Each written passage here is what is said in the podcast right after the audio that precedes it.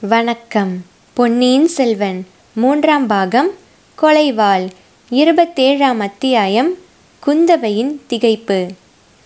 முதன் மந்திரி அனிருத்தர் குந்தவையின் அரண்மனையை அடைந்தார். இளவரசி அவரை பார்த்ததும் எழுந்து நின்று நமஸ்கரித்தாள். வீரத்திலும் குணத்திலும் சிறந்த கணவனை அடைந்து நீடோழி வாழ்வாயாக என்று முதன் மந்திரி அனிருத்தர் ஆசிர்வதித்தார். ஐயா இந்த சமயத்தில் இத்தகைய ஆசிர்வாதத்தை தானா செய்வது? என்றாள் இளவரசி. ஏதோ இக்கிழவனுக்கு தெரிந்த ஆசையை கூறினேன். வேறு எந்த ஆசையை கோருகிறாய் அம்மா என் அருமை தந்தையின் உடல்நிலையை பற்றி எல்லாரும் கவலைப்பட்டு கொண்டிருக்கிறோம். அருள்மொழிவர்மரை பற்றி நாடெல்லாம் கவலையில் ஆழ்ந்திருக்கிறது. ஆனால் உன்னுடைய திருமுகத்தில் அதை பற்றிய கவலை எதையும் நான் காணவில்லையே தாயே. வீரமர மரக்குலத்தில் பிறந்தவள் நான். எல்லோரையும் போல் அபாயம் என்றதும் அழுது கொண்டிருக்கச் சொல்கிறீர்களா? ஒரு நாளும் அவ்விதம் சொல்ல மாட்டேன். என்னை போன்ற வீரமற்ற ஜனங்களுக்கு இளவரசி ஆறுதல் கூறும்படிதான் சொல்லுகிறேன். ஆச்சாரியரே தங்களுக்கா நான் ஆறுதல் கூற வேண்டும்.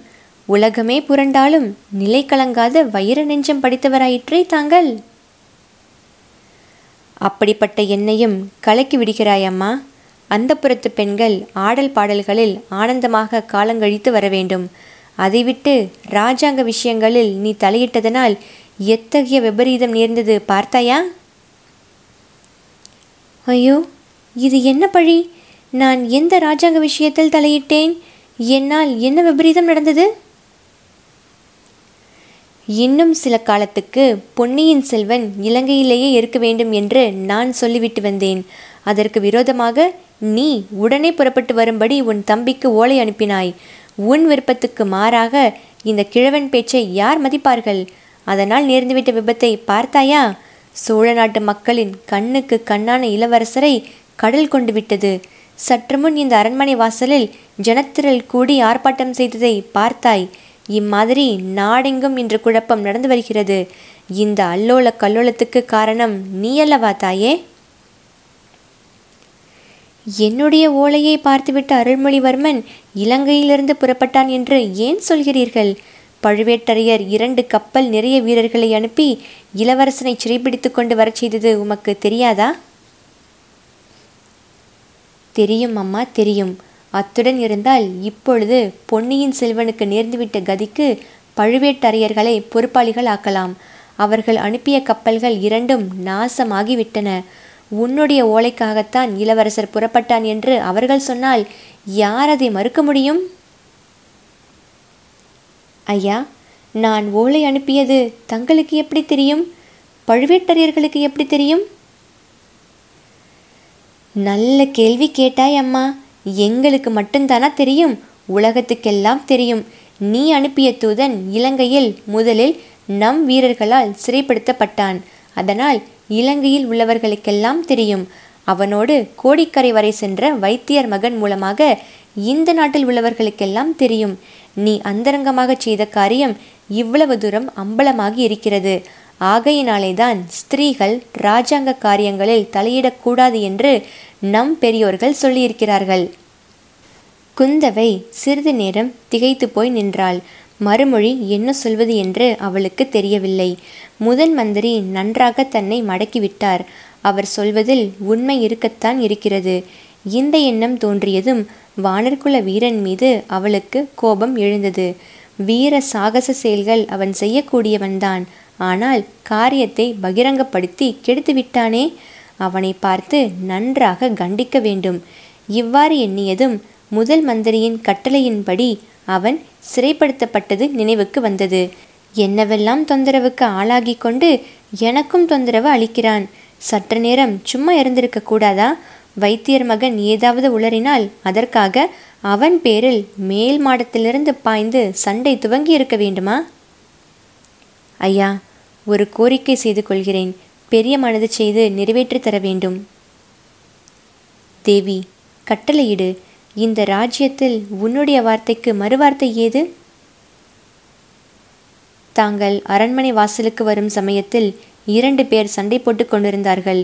அவர்களை சிறைப்படுத்த தாங்கள் கட்டளையிட்டீர்கள். அவர்கள் செய்தது பெருங்குற்றம். அரண்மனையில் மகாராணியின் கண் முன்னால் அவர்கள் சண்டை தொடங்கியது பெரும் பிசகு. அதுவும் எப்பேற்பட்ட சமயத்தில் பெரும் ஜனக்கூட்டம் கொதிப்புடன் இருந்த நேரத்தில். காரணம் தெரியாத ஜனங்கள் தாங்களும் சண்டையில் கலந்து கொண்டிருந்தால் எத்தகைய விபத்து நேர்ந்திருக்கும்? சிறு நெருப்பு பொறி பெருங்காட்டை அழிப்பது போல் நாடு நகரமெல்லாம் கலகமும் குழப்பமும் விளைந்திருக்குமே?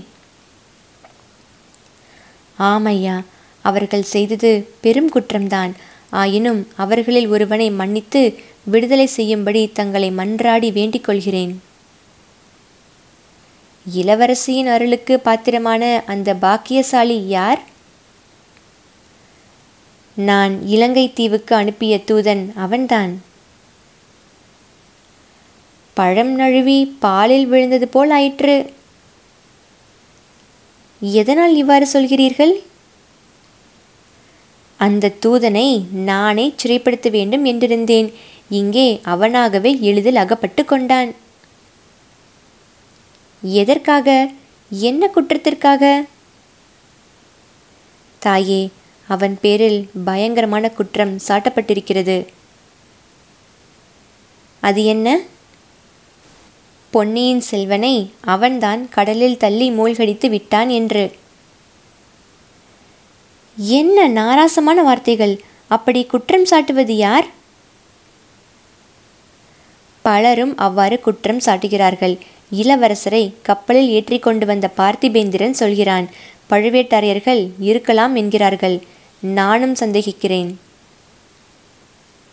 ஆச்சாரியரே ஜாக்கிரதை நான் ஒரு கொலைகாரனை பிடித்து அனுப்பி என் தம்பியை கொன்றுவிட்டு வரச் சொன்னதாகவா சந்தேகிக்கிறீர்?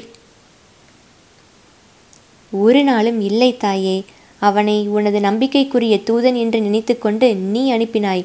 அது தவறாய் இருக்கலாம் அல்லவா? அவன் மாற்றார்களின் ஒற்றனாய் இருக்கலாம் அல்லவா? இல்லவே இல்லை. ஆதித்த கரிகாலன் அவனை என்னுடைய உதவிக்கு அனுப்பினான். அவனை பூரணமாக நம்பலாம் என்று எழுதி அனுப்பினான். ஆதித்த கரிகாலனும் ஏமாந்திருக்கலாம் அல்லவா இளவரசி? வழியில் அவன் மாற்றப்பட்டும் இருக்கலாம் அல்லவா? நான் இங்கே வரும்போது ஒற்றன் என்ற குற்றச்சாட்டு என் காதில் விழுந்தது. மேலே இருந்தவனை பார்த்து கீழே நின்றவன் குற்றம் சாட்டினான். அது என்ன அம்மா? மேலே நின்றவன்தான் என் தமையன் அனுப்பிய தூதன். வானர் குலத்தில் வந்த வல்லவரையன் வந்தியத்தேவன். கீழே நின்றவர் வைத்தியர் மகன் பினாகபாணி. வந்தியத்தேவனை பழுவேட்டரையர்களின் ஒற்றன் என்று வைத்தியர் மகன் குற்றம் சாட்டினான். என்ன அறிவீனம்? ஏன் இருக்கக்கூடாது தாயே? ஒரு நாளும் இருக்க முடியாது. பழுவேட்டரையர் காவலிலிருந்து அவன் தப்பி வந்தவன். அவனை திரும்ப கைப்பற்ற பழுவேட்டரையர்கள் எத்தனையோ ஆட்களை அனுப்பி பிரம்ம பிரயத்தனம் செய்தார்கள். அவனிடம் பழுவூர் முத்திரை மோதிரம் எவ்விதம் வந்தது தாயே?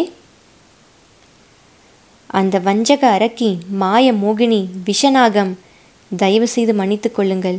பழுவூர் இளையராணி கொடுத்துதான் அவனுக்கு அம்மோதிரம் கிடைத்தது. அது உனக்கு தெரிந்திருப்பது பற்றி சந்தோஷப்படுகிறேன். நான் சொன்னால் நீ நம்பியிருக்க மாட்டாய். அந்த வல்லத்து வீரன் பழுவேட்டரையர்களின் ஒற்றன் அல்ல என்பது சரி. ஆனால் பழுவூர் ராணியின் ஒற்றனாய் இருக்கலாம் அல்லவா? அது எப்படி முடியும்? எப்படி முடியும் என்று சொல்கிறேன். வந்தியத்தேவன் நீ இலங்கைக்கு அனுப்பிய அந்தரங்க தூதன் தஞ்சை கோட்டைக்கு வெளியில் பழுவூர் ராணியை பல்லக்கில் சந்தித்தான்.